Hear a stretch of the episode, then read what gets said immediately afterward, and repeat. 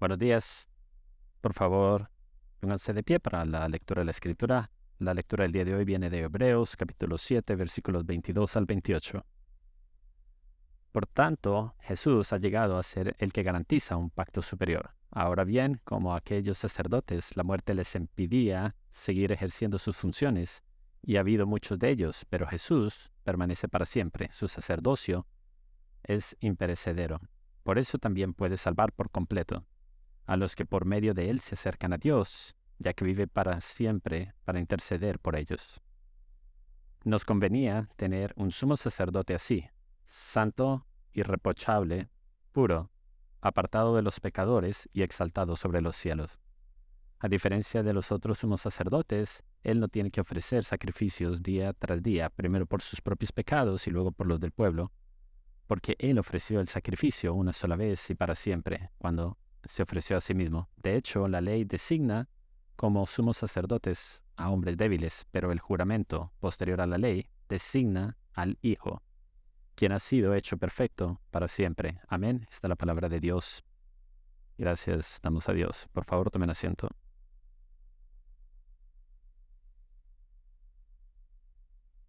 Bueno, él se levantó. Él.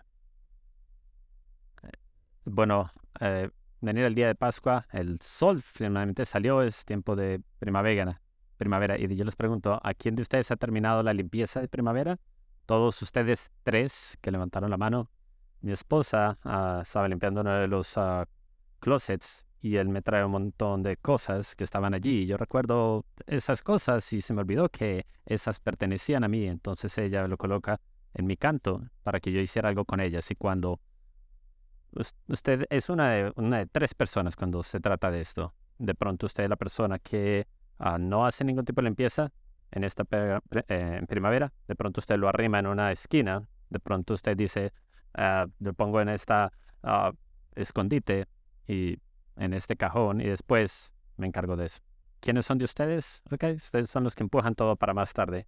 Mm. Algunos de ustedes son comparmentarizadores, colocarlo en cajas o usted va a encontrar algún sitio, de pronto una tina, una más grande y lo pone allí. Alguien como esa persona, ¿ok?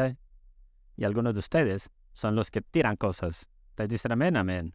Usted, la cosa favorita en su, su cosa favorita en la vida es cuando viene el, el camión de la basura y llevarse toda esta basura donde lo lleva a un sitio que usted no sabe dónde lo lleva. Amén. ¿Quiénes son ustedes? Ok, usted es uno de esos tres.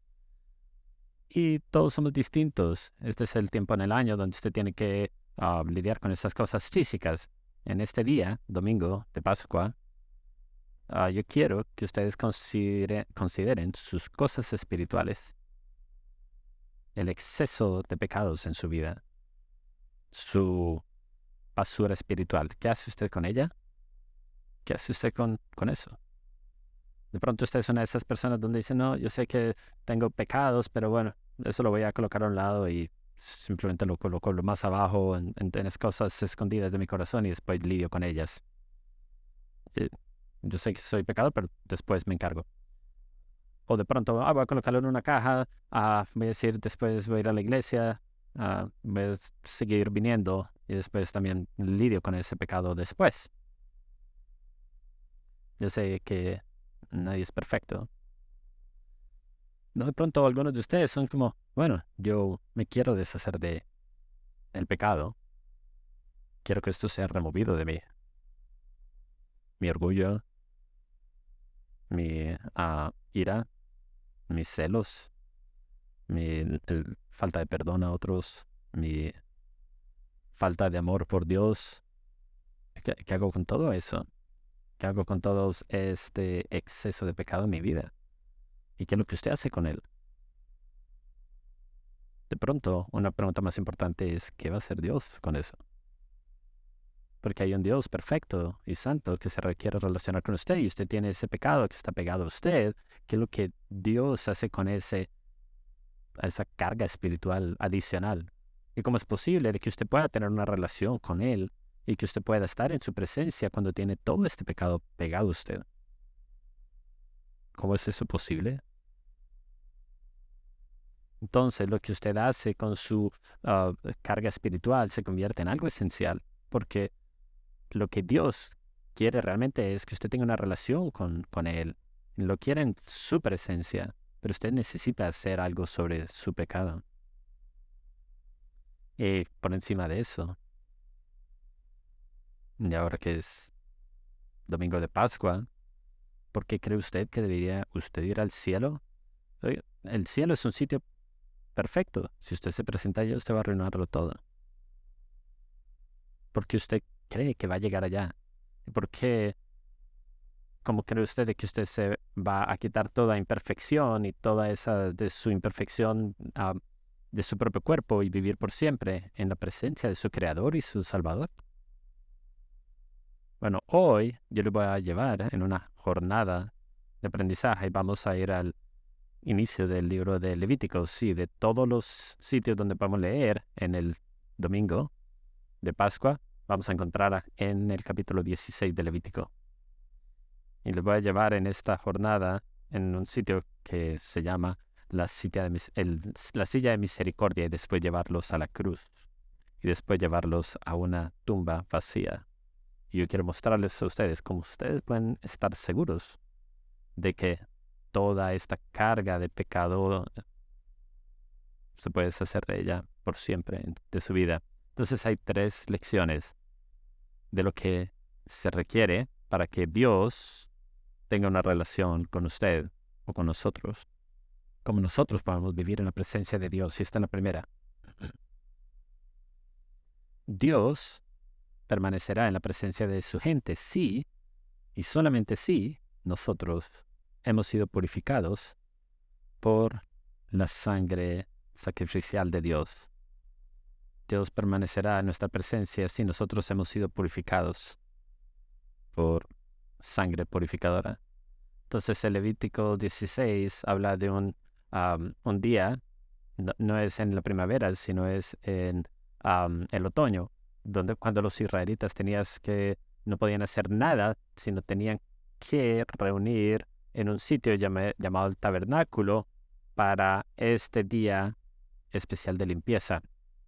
Los pecados de Israel serían limpiados ese día, tanto de los sacerdotes, el sitio donde el sacerdote haría la ofrenda y los pecados de la gente serán purificados en lo que será llamado el día de limpieza, el día de el atonement. Ya les busco la traducción. Los pecados de la gente, de los sacerdotes y del sitio, toda esa polución será limpiada por eh, sangre de sacrificio. Y ahora será día eh, posible en ese día de permanecer a su presencia para que puedan tenerlo a él un año más. Es, ese es el capítulo 16 y esto fue lo que Moisés escribió no solamente para los israelitas, sino para usted y para mí el día de hoy. Entonces el Señor habló a Moisés después de la muerte. Ellos se acercaron delante de Jehová y murieron. Versículo 2 dice, Jehová dijo a Moisés, di a Aarón, tu hermano, que no en todo tiempo entre el santuario detrás del velo, delante del propiciatorio que está sobre el arca, para que no muera porque yo apareceré en la nube sobre el propiciatorio o, la silla misericordia. Si usted estaba aquí la semana pasada, ustedes escucharon esta historia desafortunada cuando ah, el tabernáculo fue puesto para sacrificar, donde se sacrificaban cosas, pero los dos hijos, dos de los hijos de Aarón, que eran sacerdotes, decidieron entrar al sitio santo y ofrecer algo que Dios no quería, que no les había ordenado y ellos eh, bastante tontos y dieron la ofrenda equivocada, estaban enfrente del velo donde estaba el incienso y no solamente Dios no lo recibió, sino lo juzgó por eso. Y el Dios santo y justo los mató.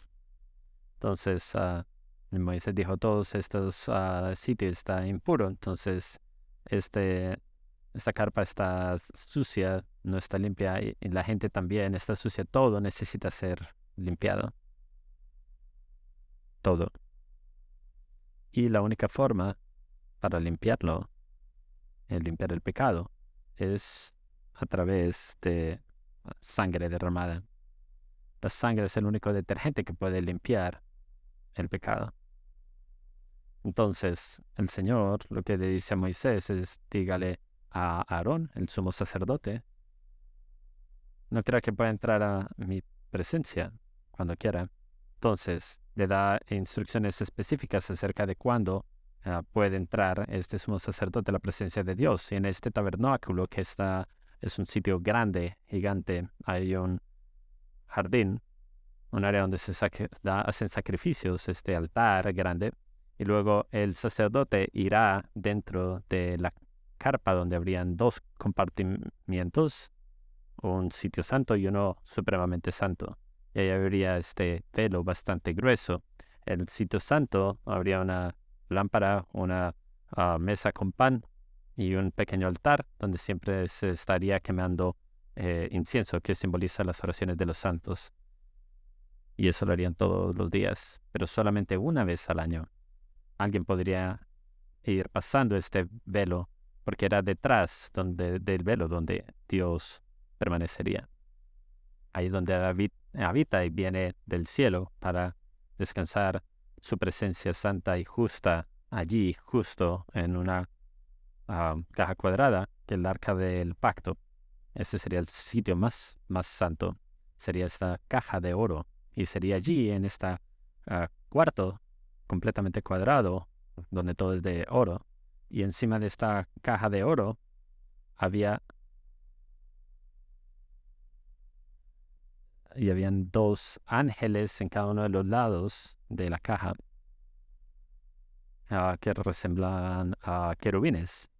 Y en un lado estaba el ángel extendiendo sus alas y en el otro lo haría de esta otra forma y había un sitio vacío en el medio y los ángeles estaban mirando abajo en el medio. Entonces en esta caja cuadrada de oro y estos ah, ángeles apuntando sus alas a este sitio. Estaban mirando a un sitio donde estaba vacío. ¿Qué es lo que estaban viendo? No es que había un ídolo ahí, ni una imagen de Dios. No había nada que había sido puesto, porque usted no puede colocar a Dios en un algo que pueda ver. ¿Cómo lo va a hacer? Tratar de manufacturar una imagen. Dios de hecho dijo, no hagan una imagen ni un ídolo de mí. Entonces este espacio estaría vacío y lo que Dios haría, Él descansaría su nube de gloria sobre ese espacio, en, esa parte plana del sitio más más sano, que estaría súper oscura y estaría súper iluminada con la presencia de Dios y los ángeles estarían viendo. Y en ese sitio, justo en la mitad de ese ah, de ese espacio sería eh, la silla de misericordia. Y ustedes van a saber por qué se llama el propiciatorio o silla de, misericordia. Entonces, esto es lo importante. El sumo sacerdote, Aarón, tendría que ir y meterse allí, a esta área, con el fin de hacer el sacrificio de ah, expiación, pero tenía que hacerlo sin morir. Entonces, ahora tenemos un problema porque Aarón es un hombre imperfecto. Entonces a Dios le va a dar instrucciones de cómo va a hacerse. Versículo 3 dice, con esto entrará Aarón en el santuario. Y tiene que ser así, de esta forma. recuerden, una vez al año se hace esto. Con un becerro joven para expiación y un carnero para el holocausto. Y se vestirá, versículo 4, distintas prendas. Va a tener que usar una túnica santa de lina sobre su cuerpo. Ah, se ceñirá el cinto de lino y una mitra de lino se cubrirá la cabeza. Su cuerpo se lavará con agua, al final del versículo 4, y tendrá que tomar de la congregación dos machos cabríos para expiación y un carnero para holocausto. Y luego vamos a aprender luego el, eh, eh, el propósito de ese primer carnero. Entonces Aarón es el sumo sacerdote con estas prendas súper elaboradas buenos, bonitos colores ah, dorados y gemas, porque el sumo sacerdote representa el tabernáculo, que representa al cielo. Entonces, en este día, nada de eso. El sumo sacerdote solamente se baña, se lava su piel y se pone estas prendas. Él tiene que confrontar la gloria, la presencia y gloria de Dios.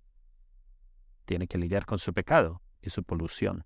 Entonces, ahora, eh, se pone estas ropas blancas puras y como él no es un ah, perfecto sumo sacerdote, tiene que acercarse a él en la forma de sangre también derramada. Algo tiene que pagar por su pecado. Entonces él continúa, continúa brindando, trayendo esta ofrenda de esta eh, res hermosa, macho, y también un carnero para que pueda hacer los sacrificios apropiados. Entonces tiene que poner la sangre en, eh, en la parte del velo. Entonces versículo 6 continúa diciendo, y hará traer a Aarón el becerro de la expiación, que es suyo, y hará la reconciliación por sí y por su casa. Ahí voy a parar. La palabra expiación, expiación significa cubrir, significa que Dios acepta el sacrificio y cobre su pecado, completamente cubre el pecado a través de la sangre de sacrificio. Entonces Aarón va a hacer esta ofrenda de sacrificio y todos los sacerdotes tienen que estar limpios en ese día.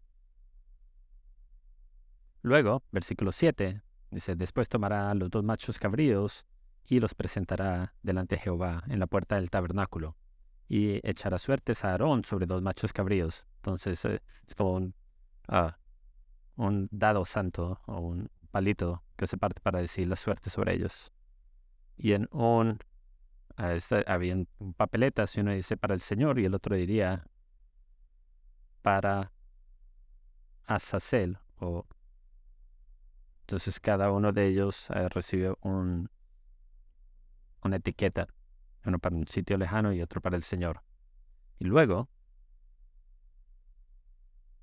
una vez él presenta al, al cabro, lo presenta en ofrenda, pero el que se presenta para decir Azazel es un término hebreo para un sitio inhabitable, creo que es el versículo 10. Eh, alguna gente dice es el, el cabro de escape, es como en inglés lo escuchamos en una frase común. Entonces, esto todo se hace con el fin de crear esta expiación, enviando a este cabro fuera hacia el desierto. Entonces Aarón está fuera del tabernáculo y tiene todos los animales que necesitan ser sacrificados. Dos, dos cabras, un becerro y un carnero. Entonces él está haciendo los sacrificios justo enfrente de Dios. Versículo 11 continúa diciendo, y hará traer a Aarón el becerro que era para expiación suya, y hará la reconciliación por sí, por su casa, y degollará en expiación el becerro que es suyo. Entonces aprendimos esto antes, si han estado aquí en ah, días anteriores, si no vayan, escuchen los últimos sermones de Levítico para que lo entiendan, porque Aarón tiene que transferir su pecado al animal. Los animales que han sido traídos va a colocar sus brazos y se recostará sobre el becerro y pedirá a Dios que impute su pecado en el, en el novillo. Y aquí viene la sustitución por el pecado de Aarón. El animal llevaría el pecado de él y será juzgado por el pecado. Y este juicio del pecado te manda muerte porque la paga del pecado es cuál? Es que muerte. Muerte, eso es lo que usted recibe. Usted recibe muerte cuando usted peca en contra de un Dios santo. Entonces aquí el becerro es el que muere. Y mientras se degolla el becerro, Aarón recibe la sangre en una tina y lo que él hace con ella es lo vamos a ver ahora, tiene que tomar un,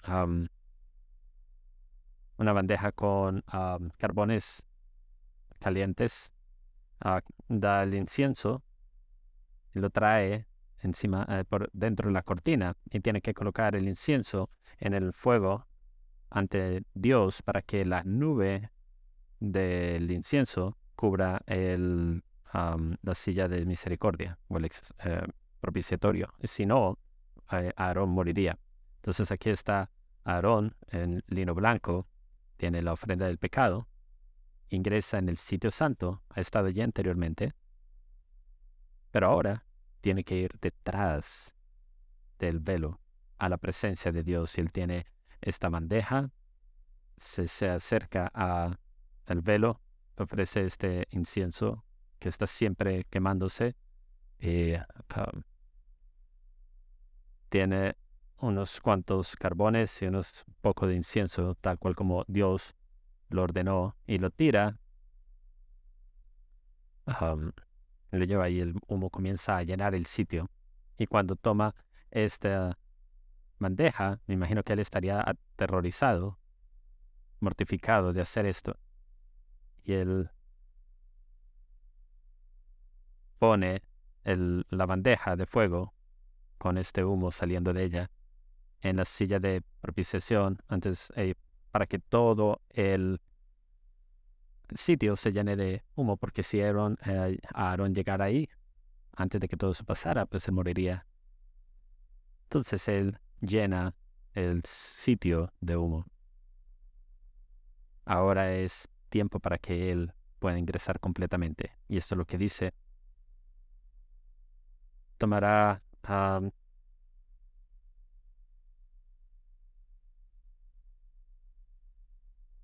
no sé qué versículo está, creo que en el 15. Llevará la sangre detrás del velo, hablará siete veces. Entonces, uh, ese es el versículo 14, perdón. Entonces toma nuevamente la, la vasija con la sangre y se pone dentro ah, en este sitio donde está lleno de incienso y se pone enfrente del arca y pone esto allí en el, ah, la parte plana, encima de la caja.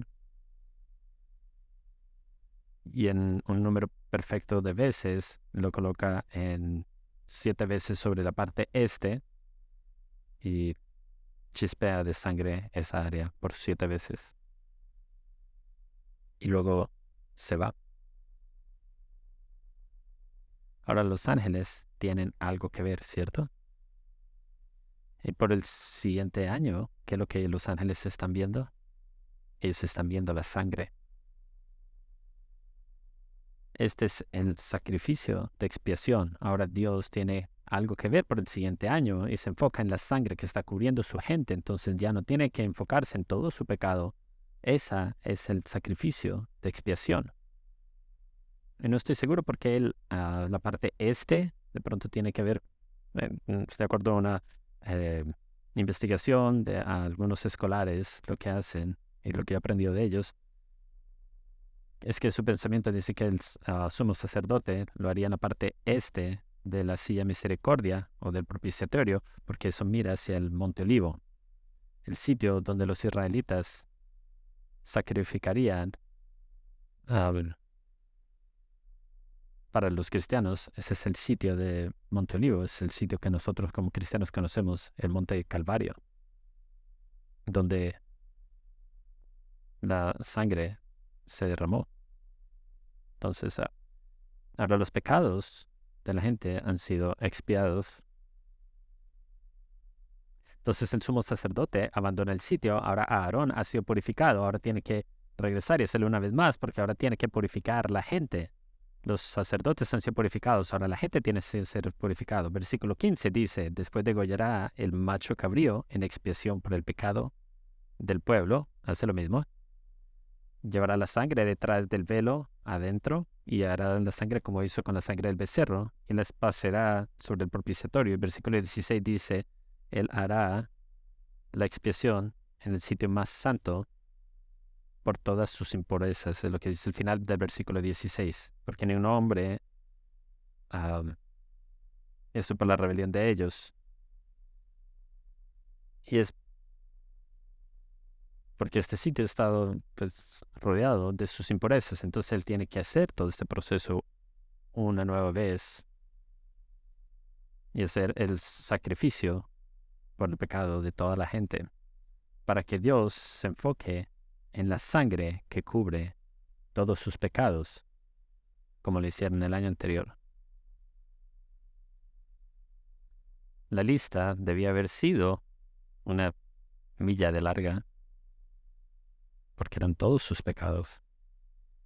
Y la sangre de expiación cubría toda esa lista todos esos pecados. Amigos, la lista de sus pecados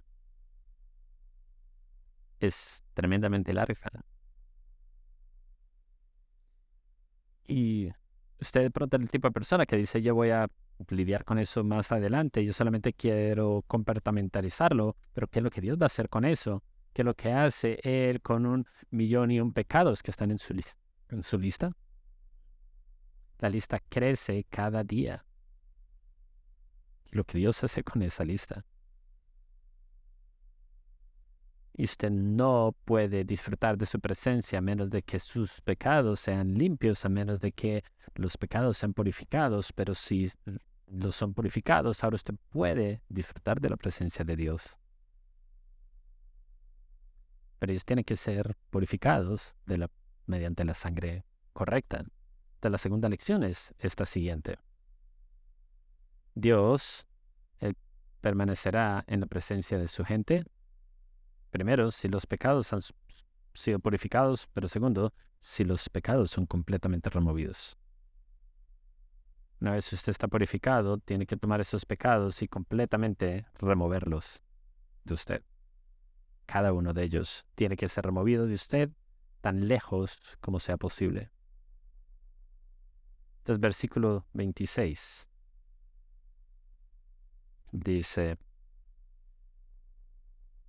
el que hubiera llevado uh, a Aarón a ser purificado a sí mismo, ha purificado a su gente, eh, ha regado sangre sobre todo el velo, sobre el altar de inciensos, en la lámpara, en la mesa, en las puertas, él está lavando todo y limpiándolo con la sangre. Y está yendo a este altar y está... Eh, sigue regando la sangre. Todo ha sido limpio. Ahora tenemos que quitar toda esta basura y deshacernos de ella. Toda su ira, toda su falta de perdón, toda su duda, toda su apatía o pereza, o la falta de amor que usted tiene por Dios y la falta de amor por el uno por el otro, ¿hay alguna forma como se pueda retirar de ustedes? Y esto es lo que pasa para Israel o con Israel.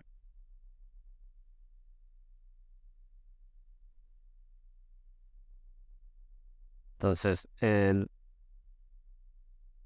el cabro macho será presentado y todos los israelitas, los pecados de actos rebeldes, o sea, todos sus pecados serán puestos en esta ah, cabro y lo pondría en, la cabeza y lo enviaría al lo enviaría al desierto junto con un hombre que lo llevaría lo más lejos a un sitio desolado y luego el hombre lo dejaría allá. Eso solamente pasa una vez al año, donde se lleva a este, a este cabro macho. Y el otro ya había sido sacrificado. Entonces este otro tiene que realizar esta labor sagrada en que Dios tomará todos los pecados de Israel. Y la mayoría de estos pecados son pecados que ni siquiera ellos sabrían que había cometido y sería lo mismo que pasa con nosotros la mayor lista de los pecados que Dios usted sabe son los que usted ni siquiera conoce, porque su corazón es engañoso y malo, y usted ni siquiera lo sabe, pero Dios sí lo sabe. Entonces es esta lista donde pone todo en este macho cabrío. Y ahora todos los pecados están en ese animal. Y un hombre que ha sido designado lo sacaría al campamento, lejos del tabernáculo, lejos de la gente de Israel, y continuará caminando y caminando y caminando milla tras milla hasta que llegue al área de Azazel, el sitio que es inhabitable, donde nadie vive, donde nadie puede encontrar este sitio. Y este cabro nunca podrá regresar al campamento de Israel, porque si no lo que está haciendo es trayendo nuevamente el pecado. Y cuando se llegue a este sitio inhabitable, abandona al cabro hasta que él muere. Y el hombre regresa al campamento y haciendo esto, él ha alejado los pecados de la gente. ¿Sabe? Dios, eh, el rey David vio eso pasar. Y aún escribió en uno de los salmos, viendo a este cabro llevar el pecado de Israel, él lo dijo en el Salmo, lo dijo en el Salmo 103.12, tan lejos de nosotros echó nuestras transgresiones, como lejos del oriente está el occidente. Así es como Dios ha quitado el pecado de nosotros, así de lejos es. Y luego esto se convierte en un... Uh, dice el versículo 29, este es el estatuto perpetuo. En el mes séptimo, a los diez días del mes, afligiréis vuestras almas, y ninguna obra haréis, ni en el natural ni en el extranjero que mora entre vosotros porque en este día hará expresión por vosotros y seré limpio todos vuestros pecados delante de Jehová. Entonces aquí tiene un año más para disfrutar de la presencia de Dios, y luego otro año, y después otro año. Y mientras la gente continúa practicando esto una y otra vez, están esperando por el Mesías, para que regrese, esperando de que el día que regrese el Mesías, limpiará a su gente por siempre. Y 1500 años después,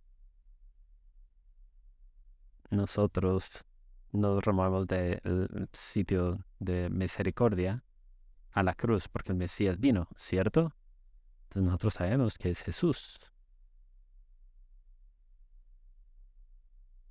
Perfecto y puro, nacido de una virgen. Él no tuvo naturaleza pecaminosa, vivió una vida perfecta. Realizó milagros y probó que él era más que un hombre, sino un Dios divino. Y él aún así vino a esta tierra para convertirse en tres cosas para usted. La oferta del pecado, el sumo sacerdote y el ah, cabro que sería llevado lejos para llevarse los pecados. Y esto fue lo que sucedió mientras él moría en la cruz. La gente lo rechazó, especialmente los líderes religiosos, uh, Pensaron, ellos pensaron que se librarían de él, pero esa era la voluntad soberana de Dios para que nosotros finalmente recibiéramos el sacrificio de una vez por todas. Hasta su primo, John, Juan sabía. ¿Recuerda cuando Juan el Bautista pronunció al reino y estaba bautizando a toda esta gente para que se arrepintiera porque el reino de Dios estaría viniendo y se presenta a su primo Jesús y le dice a la gente y le apunta a Jesús diciendo, ¿se dan cuenta? lo ven a Él, a Jesús. Él es el Cordero de Dios. ¿Quién hará qué? Se llevará los pecados del mundo. Este es el cabro de escape. Y lo pondrían en la cruz y mientras él sangraba, entonces él permitió para que su, que su propia sangre se convirtiera en la ofrenda para nuestro pecado. Él se convirtió en el cordero apropiado, ah, ofreciendo su propia sangre al Dios Santo. Y él pasaría finalmente aproximándose detrás del velo a Dios a sí mismo para hacer tal sacrificio. Y él fue el que fue llevado fuera de Israel, fuera del al monte del Calvario todo lo que usted necesitaba finalmente fue cumplido cuando Jesús murió por usted. Ese fue el sacrificio que sirvió de una vez por todas. Y con ese sacrificio, ahora, si usted cree en Él, sus pecados han sido purificados, completamente limpios. Y ahora si usted entiende que Jesús es el Cordero que lleva los pecados del mundo, usted también entiende que por fe en Jesucristo usted y su pecado ha sido removido tan lejos que ya no puede encontrar el sitio hacia usted. Amén. Nunca tan lejos como el, el oeste está del este, así de lejos su pecado está de usted. ¿Por qué? Por lo que Jesús ha cumplido. Y ahora usted puede disfrutar la presencia de Cristo. Usted puede disfrutar la presencia de Dios. Por el Espíritu de Dios, usted puede obedecer la ley. Y solamente una cosa más. Su cuerpo. Yo lo estoy viendo ahora mismo. Espiritualmente usted puede estar limpio si está si es cristiano, pero usted todavía tiene que lidiar con su propio cuerpo. Su cuerpo está muriendo no lo puede llevar al cielo. Ese cuerpo necesita resurrección. Entonces Jesús dio el camino, ¿cierto? Juan capítulo 20. Esta es la tercera lección. Él nos daría, daría acceso a su presencia si los pecados son limpios y han sido llevados lejos, pero aún nos permitirá acceder a su presencia en el cielo por siempre si nosotros somos uh, resurrectos del sepulcro, así como Jesús. Entonces ahora, Juan 20, versículo 11 dice así, es temprano en domingo, uh, Jesús ha muerto, ha sido sepultado, está oscuro, y aquí no es el sumo sacerdote el que se presenta. En la tumba, sino es un pecador, quien ha conocido a su Salvador, una mujer llamada María Magdalena. Ella fue la primera persona que fue a la tumba. Ella solamente quería chequear en su maestro. Y cuando llegó allá se dio cuenta que la piedra se había rodado y ella ah, pensó, estaba disgustada porque pensaba que alguien se había robado el cuerpo. Entonces le dice a los discípulos, a Pedro y a Juan, y ellos también van corriendo a ver y se dan cuenta que dentro de la tumba no hay ningún cuerpo, solamente está las ropas con las cuales él estaba envuelto. Entonces ellos están confundidos porque no sabían qué hacer.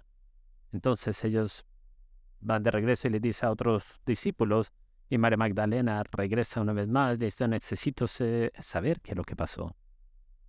A mi maestro, a mi profesor. Entonces María regresa a la tumba y se quedó allí y estaba llorando. Versículo 11. Mientras lloraba, se inclinó para mirar dentro del sepulcro, al sitio más santo en ese momento. Versículo 12 dice, adivinen a quién vio. Y vio a dos ángeles vestidos de blanco sentados donde había estado su cuerpo, el cuerpo de Jesús, uno a la cabecera y otro a los pies. Aquí está María. Entra en este sepulcro, este sitio santo, y ella ve esta, esta parte plana de piedra que está vacía, o esta cama de piedra. Y aquí están dos ángeles en cada uno de los lados mirando abajo. No, no estatuas de oro como el propiciatorio, pero eran ángeles reales y no hay ningún cuerpo al cual ellos estuvieran viendo. Todo lo que ven es sangre. Todo lo que ven es marcas de sangre. Y ese sitio santo sorprendió a María de todas las personas. Ella pudo entrar a ese sitio santo porque ella va a estar en la presencia de su Dios. Los ángeles le preguntan a ella, versículo 13, ¿por qué lloras mujer? Ella respondió, es que se han llevado a mi señor y no sé dónde lo han puesto. Apenas dijo esto, volvió la mirada y vio a Jesús allí de pie, aunque no sabían que era él. Jesús le dijo, porque yo eres mujer, ¿a quién buscas? Ella, pensando que se trataba del que cuidaba el huerto, le dijo, Señor, si usted se lo ha llevado, dígame dónde lo ha puesto, y yo iré por él.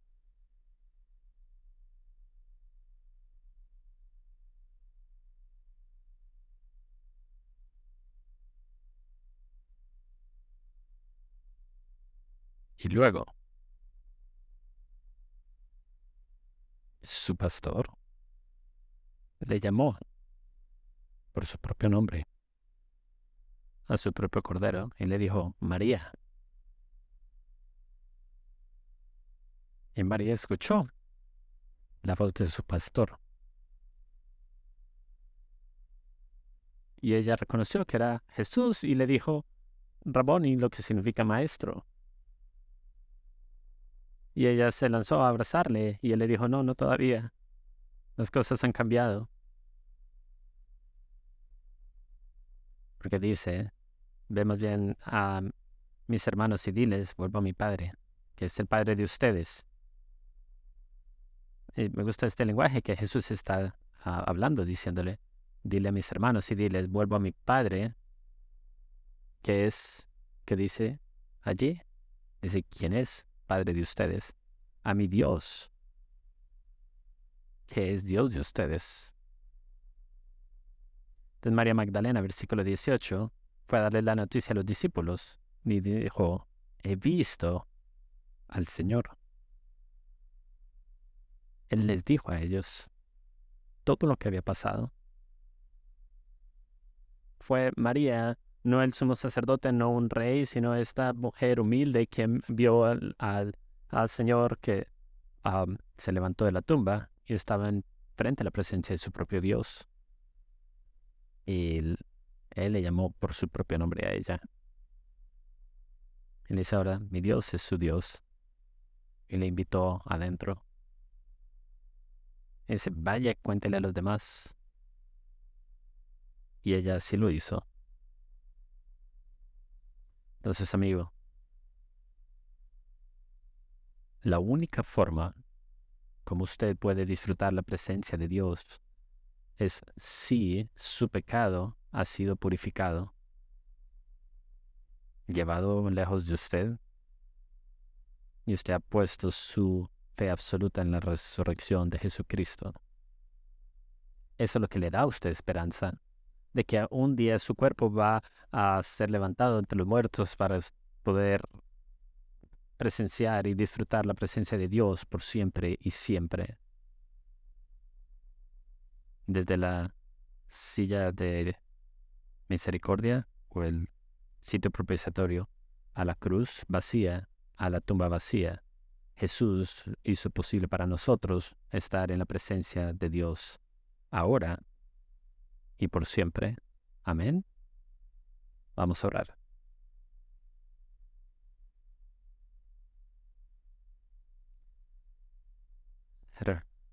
Amigos, ah, ahora voy a orar y lo primero que quiero hacer, quiero orar por aquellos quienes todavía tienen que colocar su fe salvadora en Jesús.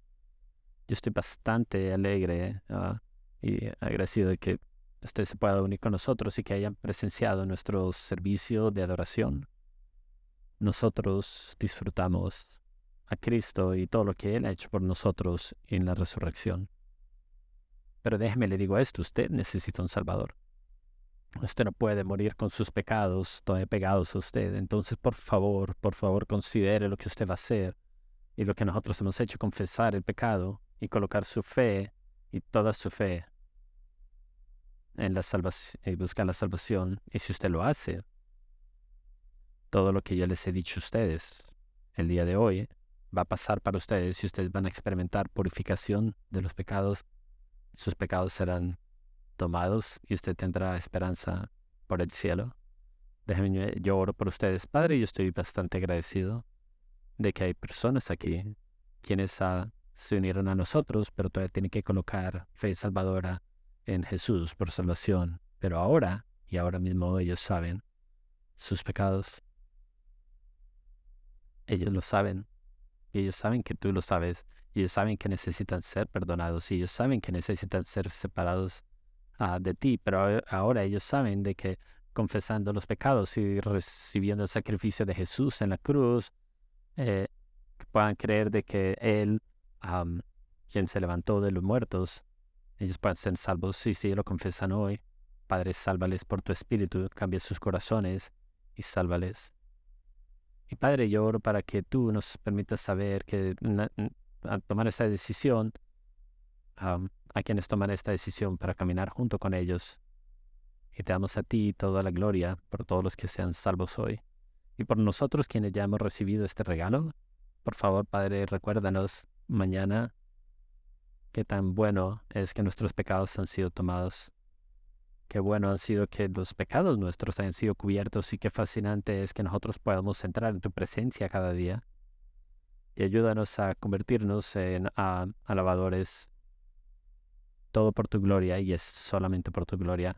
Para que nosotros podamos vivir para tu gloria. Ahora que abandonamos este sitio, oramos esto en el nombre de Jesús. Amén. Vamos a levantarnos. Esta es día de Pascua. Vamos a seguir celebrando, ah, honrando a nuestro Señor. Aquí termina el servicio de interpretación. Por favor, apaguen los equipos y tráiganlos a la parte posterior. Gracias por la oportunidad de servirles.